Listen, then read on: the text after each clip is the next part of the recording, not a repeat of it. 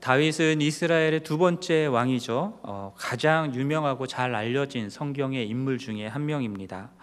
여러분들은 다윗하면 무슨 사건이 제일 먼저 떠오르시나요? 아마도 거인 골리앗을 물맷돌로 이긴 이야기 떠오르실 거고요. 이 이야기는 기독교인이 아니어도 많은 사람들이 알 만큼 유명한 이야기입니다. 또 밧세바를 범했던 사건도 여러분 떠오르실 것 같고요. 또 하나님을 위해서 성전 건축을 준비하고 계획했던 것으로도 다윗은 유명합니다. 다윗이 완벽한 사람은 아니었습니다만 그럼에도 불구하고 다윗은 이스라엘 역사 속에 있었던 많은 왕들에게 모범이 되고 기준이 되는 왕이었습니다. 그래서 유다 왕들을 평가할 때도요, 그가 다윗의 길을 행하였는가 행하지 아니하였는가로 평가되곤 했었습니다. 자, 이 다윗에 대한 하나님의 평가, 성경이 말씀하고 있는 하나님의 평가는 무엇인가 우리들이 잘 아는데요, 바로 하나님의 마음에 맞는 자라고 되어 있습니다. 이스라엘의 초대 왕이었던 사울이 사무엘을 기다리지 않고 번제를 드림으로써 하나님 앞에 망령되이 행하는 일을 저지르게 됐을 때요, 이 일로 인하여서 사무엘상 13장 14절 말씀을 보면은 여호와께서 왕에게 명령한 것을 지키지 않았기 때문에 하나님은 그의 마음에 맞는 사람을 택하여서 그를 왕으로 삼겠다라고 말씀하신 내용이 나옵니다. 그리고 이 내용을 사도행전 13장 22절에서 그것을 인용하면서요, 개역 한글 성경이 여러분 더 많이 들으셨을 텐데 이 사람은 하나님의 마음에 합한 사람이다 라고 하는 말씀을 합니다. 개역 개정에서는 하나님의 마음에 맞는 사람이다 라고 되어 있죠. 여러분, 어떠한 면 때문에 다윗을 하나님의 마음에 합한 자, 하나님의 마음에 맞는 자라고 표현을 했을까요? 사도행전 13장 22절 후반부를 보면요, 하나님 마음에 맞는 자라고 한 이 말이 무슨 뜻인지가 보다 분명하게 나와 있습니다. 그가 하나님이 뜻하시는 것이라면 무엇이든지 다 이룰 사람이었기 때문에 하나님께서 그렇게 말씀하신 것입니다. 다윗은 하나님의 뜻이라고 한다면 앞뒤 상황과 형편을 따지지 않고 어떠한 대가와 희생을 치르더라도 반드시 이루고자 했던 사람이었기 때문에 하나님께서는 그를 당신의 마음에 합한 자, 당신의 마음에 맞는 자라고 말씀하신 것입니다. 그러면 여러분, 다윗은 어떻게 그러한 마음으로 그러한 삶을 살 수 있었을까라고 하는 질문이 들지 않으십니까? 저는 성경에 나오는 다윗의 이야기들을 읽을 때마다 그가 그의 마음과 삶의 중심에 하나님을 하나님으로 두었기 때문에 가능한 일이었다라는 생각을 하게 됩니다. 바로 여호와 하나님, 그분을 자기 삶의 완전한 주요 그리고 왕으로 모셨기 때문에 가능한 일이었다라는 거죠. 다윗은 자기 자신을 왕으로 인정하지 않았습니다. 자기 자신을 자기 삶의 주인으로 인정하지 않았습니다. 오직 여호와 하나님만을 자기 삶의 주인이고 왕이고 하나님으로 인정했던 삶을 살았던 사람입니다. 여러분, 스스로 자기가 하나님의 자리에 올라서 하나님처럼 되었다면 다윗은 자기가 원하는 대로, 자기가 욕망하는 대로 살았을 것입니다. 그러나 많은 경우 그는 자신은 하나님이 아니다, 여호와 하나님이 참 하나님이시다라는 것들을 인정했고요, 그렇기 때문에 자신의 뜻이 아니라 하나님의 뜻이 이루어지는 삶을 위해서 살 수 있었던 것이었습니다.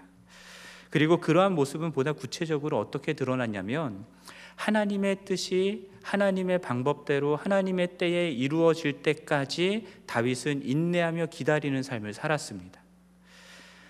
사무엘상 15장 말씀을 보면요, 이스라엘의 초대 왕이었던 사울은 하나님께 불순종함으로 버림을 받게 되고 여호와께서는 사울을 이스라엘 왕으로 삼은 것을 후회하신다라고 말씀하는 내용이 나옵니다. 그리고 그 후에 이어지는 사무엘상 16장 말씀을 보면은 하나님은 이새의 아들 중에서 왕으로 한 사람을 왕으로 보았다라고 말씀을 하세요. 그리고 사무엘을 이새의 집으로 보내죠.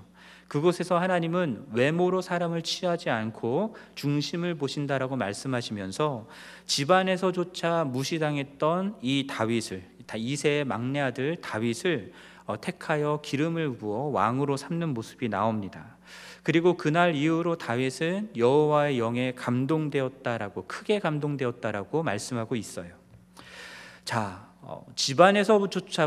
집안에서조차 무시당했던 자가 어느 날 갑자기 왕으로서 기름 부음을 받게 됐다고 한다면 여러분 인간적으로 생각할 때 어떤 반응이 나올 것 같습니까? 자기를 무시했던 가족들에게 더 이상 나를 무시하지 말라라고 요청했을 수 있습니다. 왕으로 기름 부음을 받은 자신에게 그에 합당한 대우를 해달라고 요구했을 수 있습니다.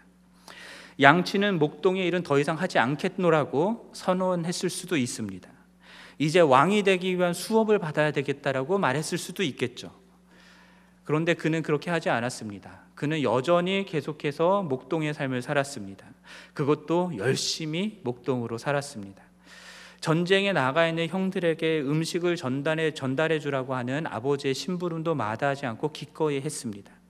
하나님께서 부리시는 악령이 사울 왕에게 임했을 때 그를 위하여 수금을 타는 일도 기꺼이 감당했습니다. 사울 왕의 저 자리가 이제 곧 내 자리가 될 거야 라는 생각은 하지 않고요, 그저 사울 왕을 위해서 수금을 켜는 일을 했었습니다. 다윗이 골리앗 앞에 섰던 사건도 여러분 생각을 해보십시오. 그가 스스로 어떤 공을 세워서 왕의 눈에 들고 사람들의 인정을 받아서 내가 이제 왕이 될 것이다 라고 하는 방법을 위해서 그가 골리앗에게 맞선 것이 아니었습니다.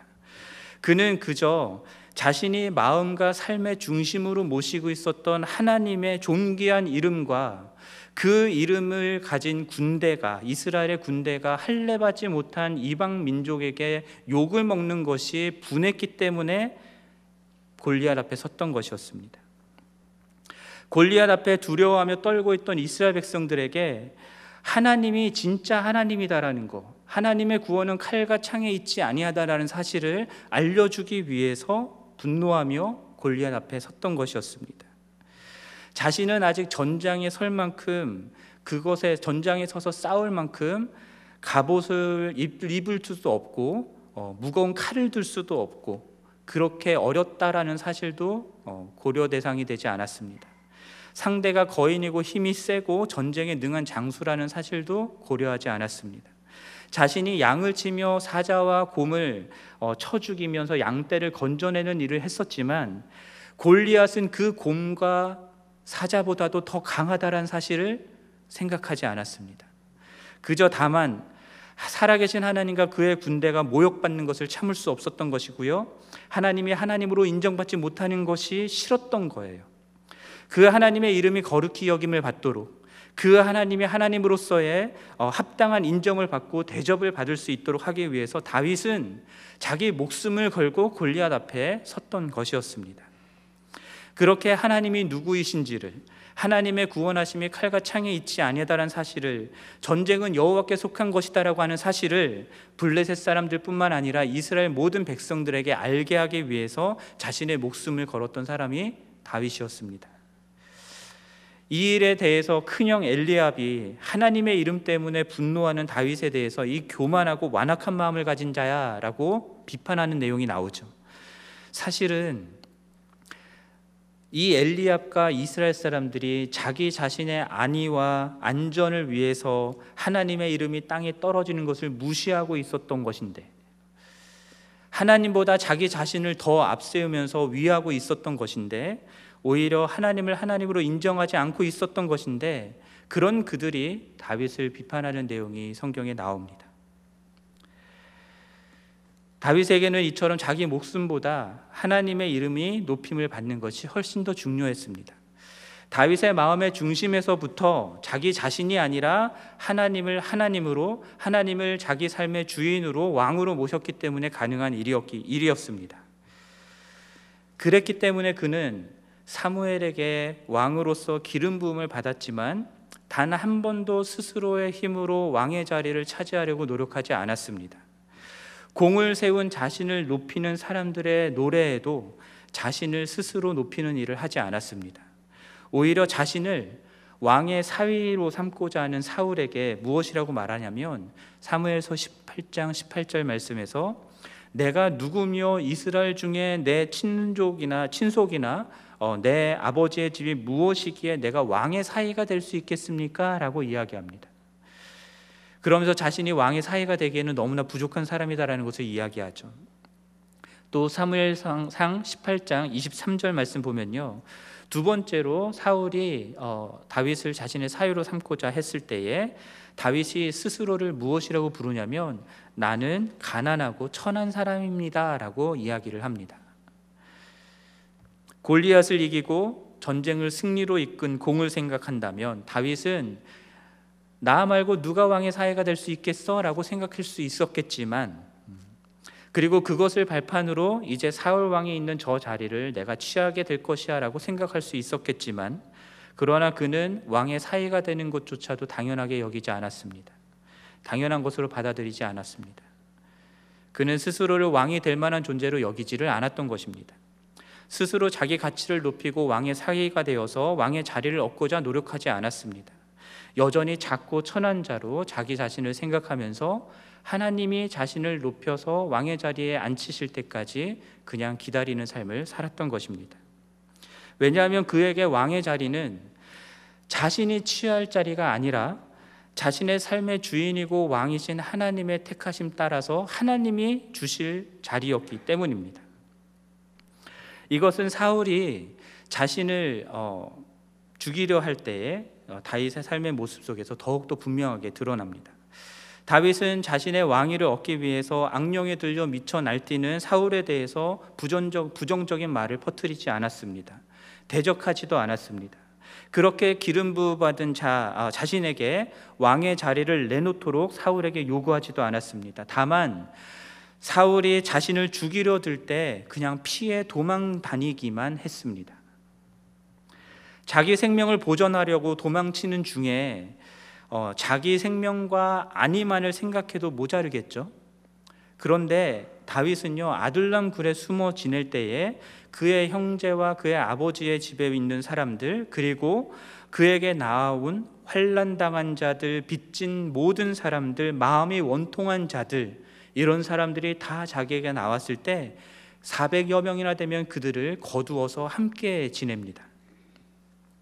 또한 블레셋 사람이 그일라를 쳐서 타작마당을 탈취하든 말든 신경 쓰지 않았을 수도 있었을 텐데 그는 여호와 하나님께 묻습니다. 내가 가서 그일라 사람들을 구해내야 되겠습니까? 말아야 되겠습니다 라고 하나님의 뜻을 묻습니다. 그리고 하나님의 뜻이 분명하게 드러났을 때 그는 블레셋을 치고 그일라를 구원합니다. 사람들이 만류하죠. 그렇게 하지 말라고. 하지만 하나님의 뜻이었기 때문에 도망치는 중에서도, 광야 가운데 도망치고 있는 상황 속에서도 그는 하나님의 뜻을 이루는 것을 선택하여 순종했던 것입니다. 왜냐하면 그에게 중요한 것은 자신의 안위나 자기 생명 안전이 아니라 자신의 주인이고 왕이신 하나님을 하나님으로 인정하는 것, 하나님으로 높이는 것이 더욱더 중요했기 때문입니다. 결정적으로 사무엘상 24장 말씀, 오늘 우리가 읽었던 말씀의 바로 앞장이죠. 24장 말씀을 보면은 엔게디 광야에 있던 다윗을 잡으려고 사울이 3,000명이나 되는 군대를 이끌고 오게 됩니다. 사울이 마침 뒤를 보러, 그 볼일을 보러 굴에 들어갔던 것 같아요. 그 굴 깊은 곳에는 다윗과 그의 사람들이 있었습니다. 사람들이 다윗에게 말합니다. 이것은 여호와께서 원수를 갚으라고 우리에게 주신, 다윗에게 주신 기회입니다라고 이야기를 합니다. 그 말을 듣고 사울을 제거해버리면 더 이상 쫓겨다니지 않아도 됩니다. 이제 왕의 자리에 오를 수 있게 됩니다. 다윗이 스스로의 힘으로 왕위를 차지할 수 있는 절호의 기회가 온 것이죠. 그러나 그는 사울을 죽이지 않습니다. 24장 10절 말씀을 보면은 자기 손을 들어 사울을 해하지 않을 것인데, 왜냐하면 그 사울은 여호와의 기름 부음을 받은 자이기 때문이다라고 말씀합니다. 비록 자기를 죽이려고 하는 사람일지라도 하나님께서 그를 세우셨다라는 것 때문에, 하나님을 인정하기 때문에 그를 해하지 않겠다라고 결단한 것이죠. 범죄한 일도 없는데 자기 생명을 쫓아다니는 사울이라면 보복하여 얼른 제거해버리고 자기가 왕으로 등극한다 해도 어느 누구도 뭐라고 하지 않았을 것입니다. 그런데 그는 왕으로 세워지는 것, 그것은 하나님의 손에 달려있는 것이다라는 것을 인정했고, 그랬기 때문에 하나님이 그 자리에 올리실 때까지 기다렸던 것입니다. 자기가 노력하지 않았어요.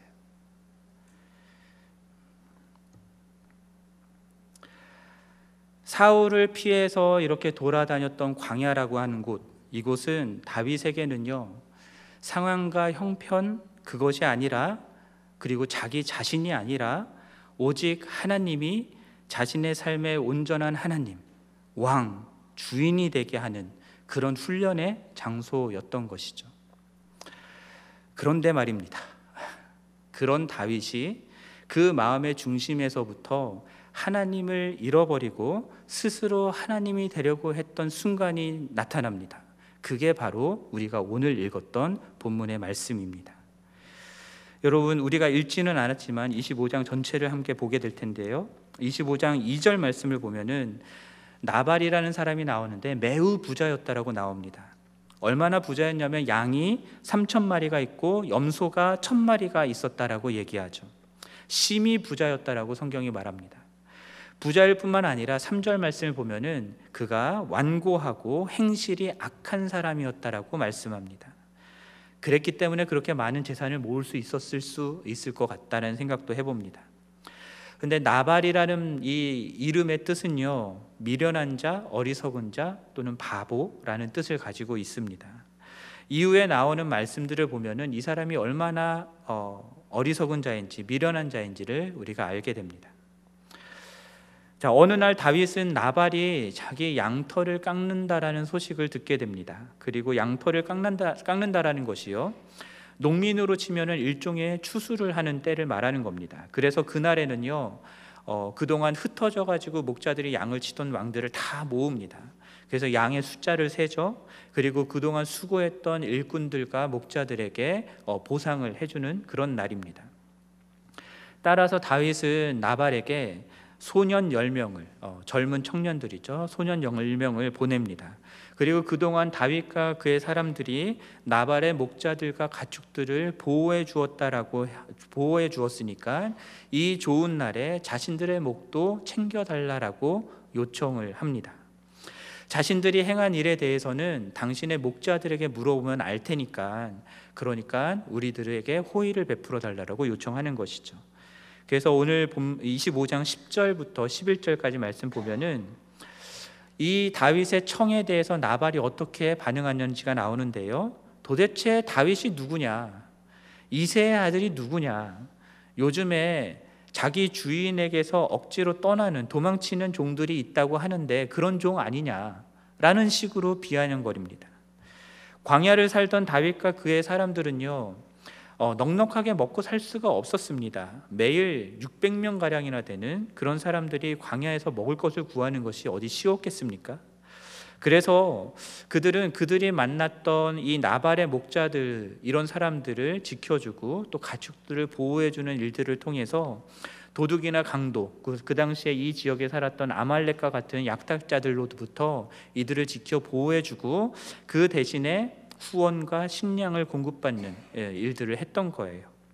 그리고 그것을 기억하면서 양털 깎는 날 자신들에게도 호의를 베풀어 달라고 나발에게 요청하고 있는 것입니다.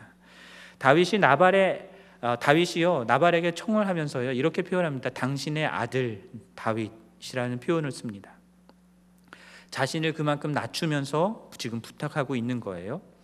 근데 나발이 이것을 그냥 무시해버리고 일축해버리죠. 비아냥거리면서 거절해버렸습니다.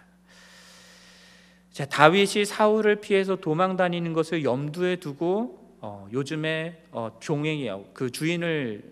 주인을 떠나서 도망치는 종들이 있다라고 한 얘기를 했는지도 모르겠어요. 근데 다윗을 완전히 무시해버린 것은 확실합니다.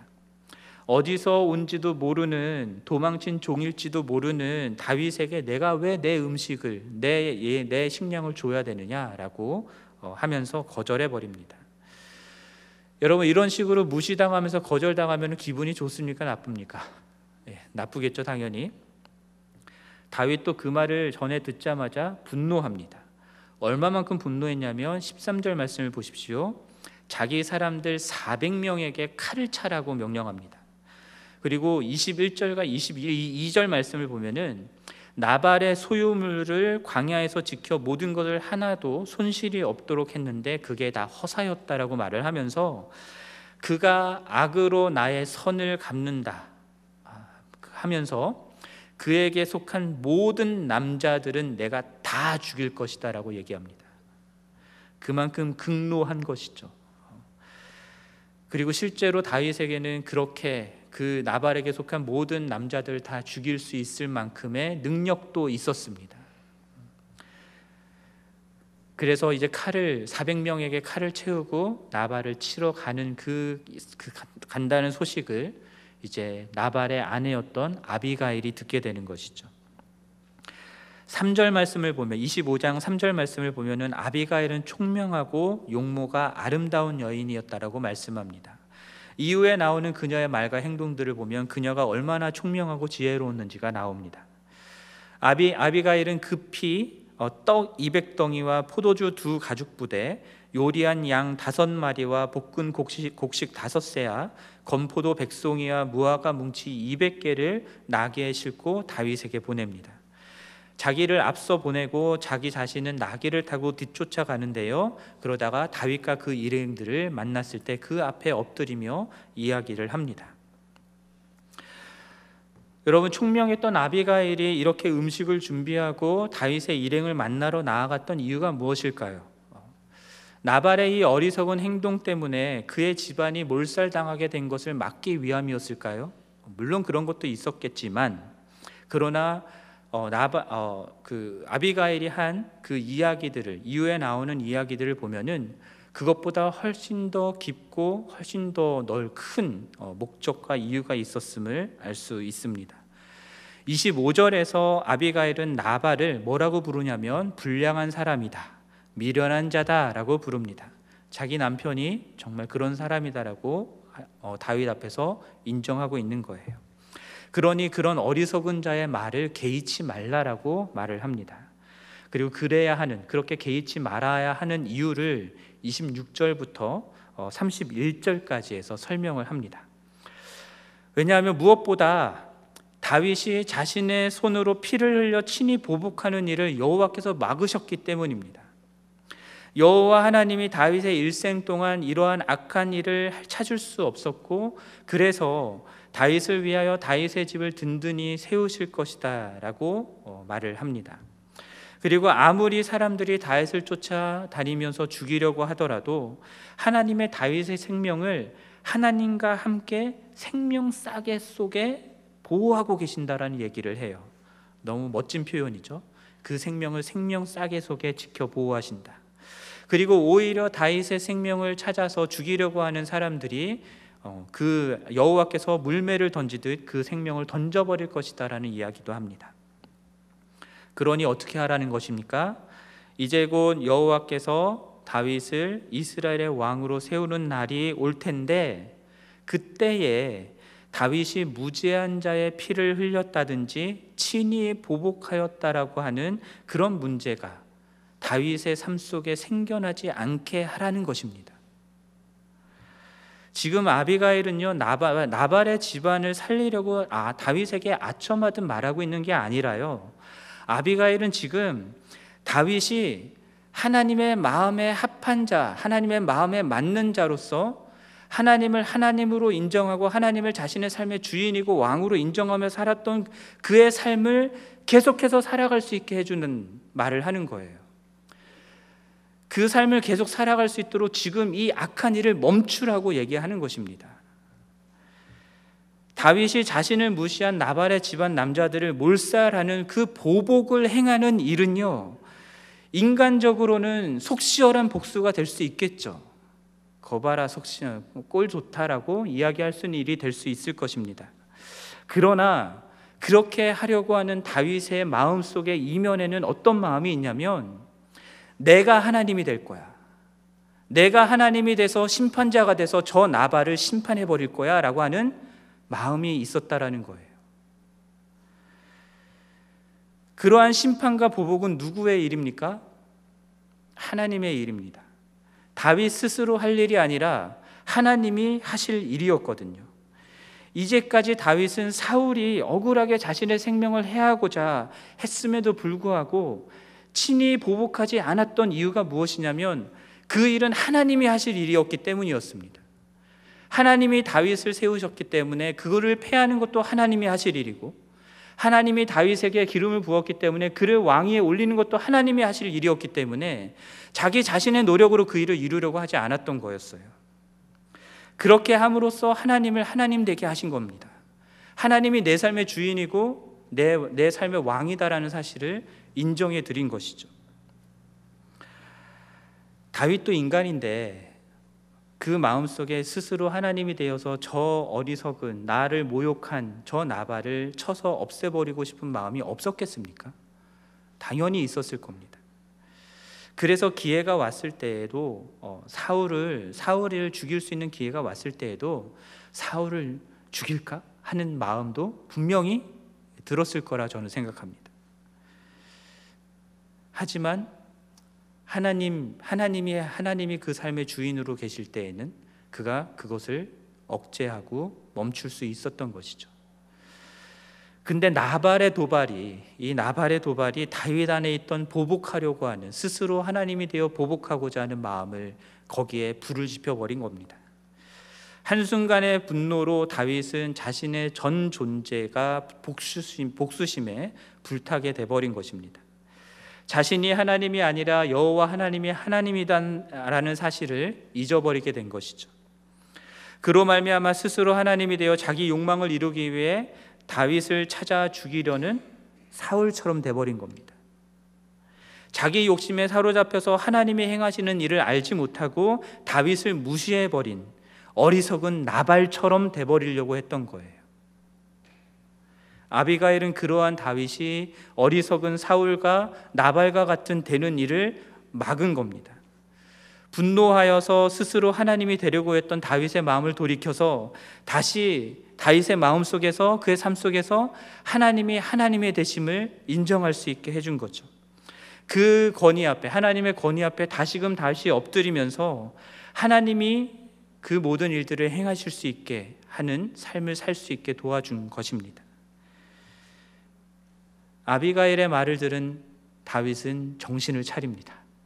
복수심에 불탔던 그의 마음을 진정시키고 정신을 차리죠. 그리고 하나님을 찬송하면서 33절처럼 말씀합니다. 아비가일의 지혜를 칭찬하면서 오늘 내가 피를 흘릴 것과 친히 복수하는 것을 네가 막았다라고 얘기를 합니다. 말씀드렸던 것처럼 솔직히 부당한 일들 당하고 억울한 일 당하고 무시당하고 모욕을 당하면 분노하기 마련입니다. 어떻게든 나를 힘들게 하고 어렵게 하는 사람들에 대해서 보복하고 싶은 것이 인지상정이죠. 악인들에 대해서 그러한 보복은 정당한 것이라 생각할 수 있습니다. 악인들이 판을 치며 득세하는 세상에서 내 손으로 악인들을 제거해버리는 것이 이 세상을 구원하는 일이다라고 생각할 수도 있습니다. 그런데 그렇게 악인들을 심판하고 세상을 심판하는 일은 내가 할 일이 아니다라는 걸 우리가 알아야 되는 거예요. 하나님이 하시는 일입니다. 정의와 공의로운 심판으로 세상을 다스리는 분은 내가 아니라 하나님이신 거죠. 내 억울함을 풀어주시는 분도 내가 아니라 하나님이십니다.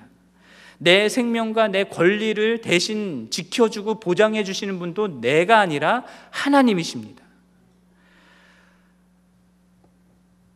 그래서 오늘 본문 보면요, 정확히 열흘 후에 하나님께서 나발을 쳐서 죽게 하십니다. 그리고 그 소식을 들은 다윗이 39절에서 이렇게 말씀을 합니다. 나발에게 당한 나의 모욕을 갚아주사 종으로 악한 일을 하지 않게 하신 하나님을 찬송합니다. 스스로 피를 흘려 보복하기를 원하는 것은 내가 스스로 하나님이 되려고 하는 욕망입니다. 그렇게 행하는 것은 우리 마음을 시원하게 할지는 모르지만 스스로 하나님이 되어 심판하고자 하는 일이기 때문에 악한 일이 되는 것이고 미련하고 어리석은 자가 되는 것입니다. 이런 관점에서 볼 때요, 저는 시편에 있는 다윗이 쓴 시편들, 특별히 탄식 시들이 다르게 보입니다. 이런 고통 가운데 쓴 거예요. 그 마음 속에서 내가 스스로 하나님이 되어 복수하고 싶고 심판하고 싶은 욕망과 하나님이 그 모든 것을 행하실 것이다라고 믿는 믿음이 함께 싸우는 과정 속에 시편의 탄식시들이 나왔다라는 것을 발견하게 됩니다. 사실 이러한 영적인 싸움이요, 우리 안에 늘 일어납니다. 그렇죠, 여러분? 스스로 하나님이 되어 보복한다라고 하지만 보복한다라는 것만 국한되는 게 아니라요, 이것을 조금 더 확장해서 내가 바라고 내가 옳고 내가 원하는 일을 이루기 위해서 하나님이 이루어 주실 때까지 내가 기다리지 않고 내 방법과 내 시간에 맞게 그 일이 이루어지도록 내 노력을 기울이는 것, 그 마음의 동기 속에 내가 하나님이 되려고 하는 욕망이 있지는 않은지를 살펴보아야 하는 것이죠. 그럼 마냥 기다리기만 하면 되냐라고 말씀하시는 분들이 있을 겁니다. 그럼 맨날 우리는 당하기만 해야 되느냐라고 말씀하시는 분도 있을 겁니다. 저도 하나님이 일하실 때까지 무조건 참고 무조건 인내하고 무조건 기다려야 된다라는 말씀을 드리는 게 아니라, 여러분들이 무슨 일들을 할 때 또는 기다릴 때 어떤 것을 하시든 그 일에 있어서 정말로 내 안에서 하나님이 하나님이신가를 물어보는 것이 중요하다는 것을 말씀드리는 겁니다.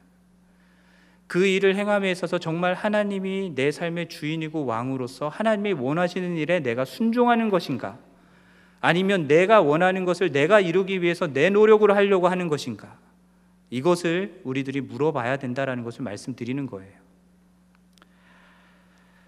개인적으로 하나님께서 제게 이 문제로 도전하신 적이 있습니다. 어렸을 때인데요, 벌써 20년도 훨씬 지난 일입니다. 2001년 6월로 기억합니다. 제가 군대를 제대하고 1년 반 정도 후에 이제 대학을 졸업할 때였거든요. 그 대학 졸업을 한 학기 앞둔 때였는데, 그때에 제가 그 같은 대학의 대학원으로 이제 들어갈 것이 이제 확정됐던 때였어요. 근데 이제 마지막 수업 때였으니까, 마지막 학기였으니까는 수업을 들으러 학교를 가고 있는 중이었는데요, 그 학교 캠퍼스를 걸어가던 중에 갑자기 마음속에 이런 음성이 들렸습니다. 너 하나님을 의지할래? 사람을 의지할래? 근데 이 음성이요, 너무나 또렷하게 그리고 너무나 강하게 들렸기 때문에 제가 막 걸어가다가 길을 멈춰 섰습니다. 그리고 잠시 생각을 했었습니다. 하나님, 내가 하나님을 의지하겠습니다 라는 고백을 했어요. 근데 그 대답이 어떤 대가를 치러야 되는지 그때는 몰랐습니다. 제가 대학원 진학을 한 학기 앞뒀다고 말씀드렸잖아요. 그래서 이제 조교 신청을 해야 돼요. 조교 자리를 해서 장학금 받고 학교를 다니려면 조교 신청을 해야 되는데요. 물론 조교, 그 당시에 대학원 안에 제 동기들이 있었어요. 동기들이 조교로 일하는 친구들이 많이 있었거든요. 그들에게 부탁을 하면은 쉽게 조교 자리에 들어갈 수가 있었습니다. 근데 하나님이 그 문제에 있어서 사람에게 부탁하지 말라는 거예요. 하나님만을 의지하라는 겁니다. 그게 무슨 말이냐면, 사람에게 찾아가서 부탁하는 일을 하지 않고 오로지 그 일을 위해서 기도만 하는 것을 요구하신 거였어요. 대학원에 다니던 제 조교하던 친구들이 저한테 와서 묻습니다. 너 조교 구해야 되지 않아?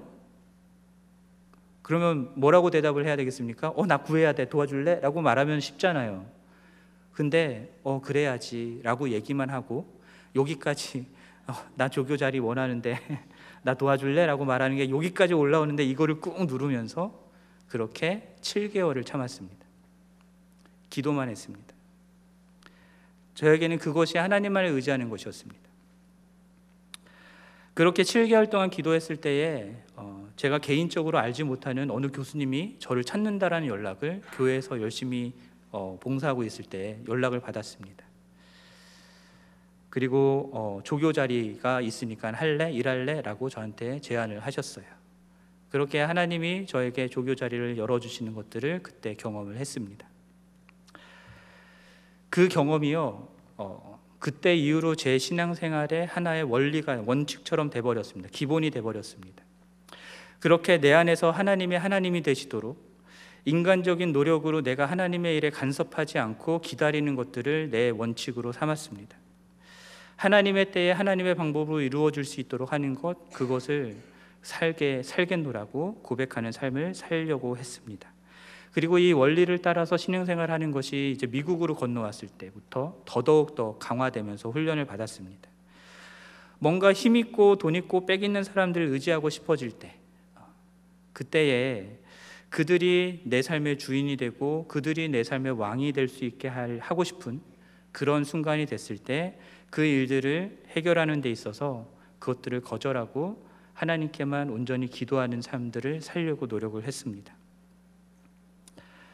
다윗이 그랬던 것처럼 우리가 광야와 같은 인생을 살아갈 때 훈련받아야 될 것은요, 하나님이 도와주셔서 이런 일들을 이루었다라는 사실보다는 내 삶 속에서, 내 마음 속에서 하나님의 하나님 되심을 인정하는 것입니다.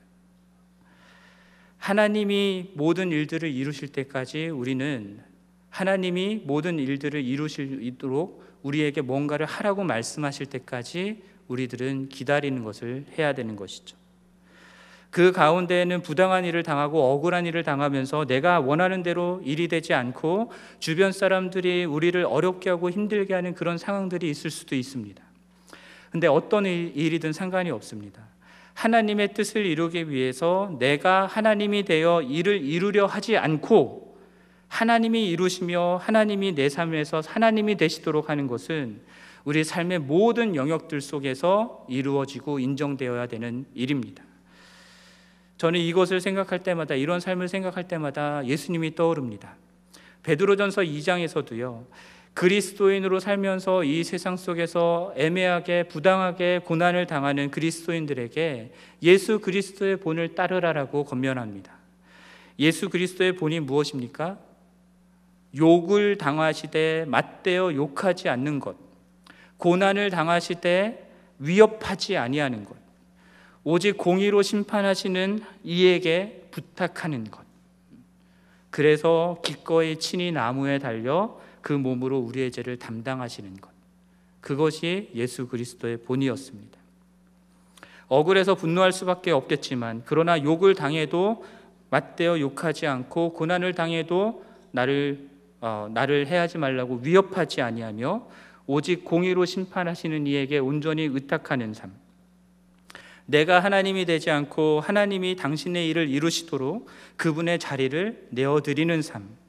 그렇게 하기 위해서 내 안에서 일어나는 스스로 하나님이 되고자 하는 욕망과 끊임없이 몸부림치며 싸우며 하나님께 부르짖고 하나님의 십자가를 지는, 예수 그리스도의 십자가를 지는 삶을 살아가는 것.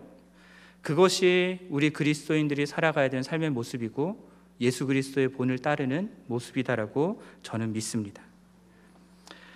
여러분, 우리가 말씀을 묵상하고 기도하고 예배하는 자리, 그 자리로 나왔을 때에 여러분, 우리 내면을 잘 살피셔야 됩니다.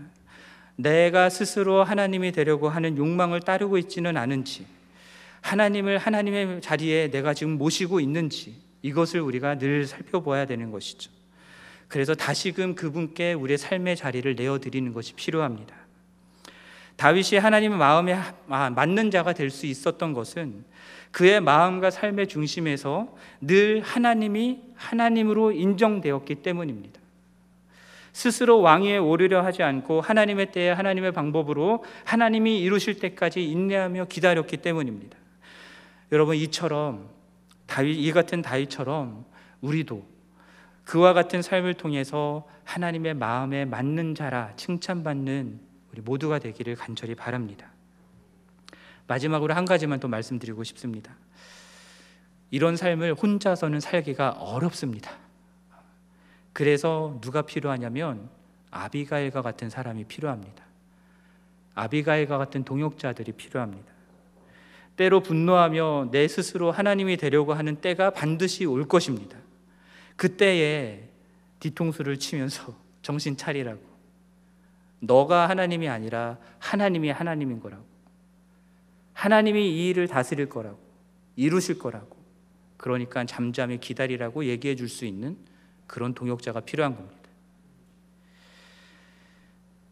사울과 같이, 나발과 같이 어리석은 자가 되어서 자기 생각을 앞세우고 자기 노력으로 뭔가를 이루려 하고, 그렇게 내 가정과 교회와 사회를 자기 원하는 대로 만들어 가려고 욕망하는 그 마음의 욕망을 드러내주고, 그렇게 살지 말라고, 우리는 그런 삶을 살라고 부름받은 그리스도인이 아니라고 얘기해주는 동역자들이 필요한 것이죠. 만약에 아비가일과 같은 사람이 다윗을 막지 않았다면, 다윗으로 하여금 정신 차리게 만들어주지 않았다면, 그 바로 다음 장 사무엘상 26장에 다윗이 다시 한번 사울을 죽일 수 있는 기회가 찾아왔을 때 어쩌면 사울을 죽여버렸을 수도 있을지 모르겠습니다.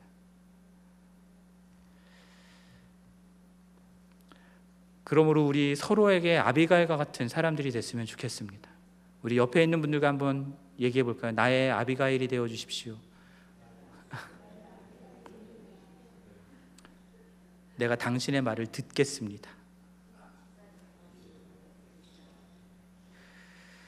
여러분, 내가 내 삶의 주인이라고 모 사방에서 외치고 있는 시대입니다. 악한 시대입니다.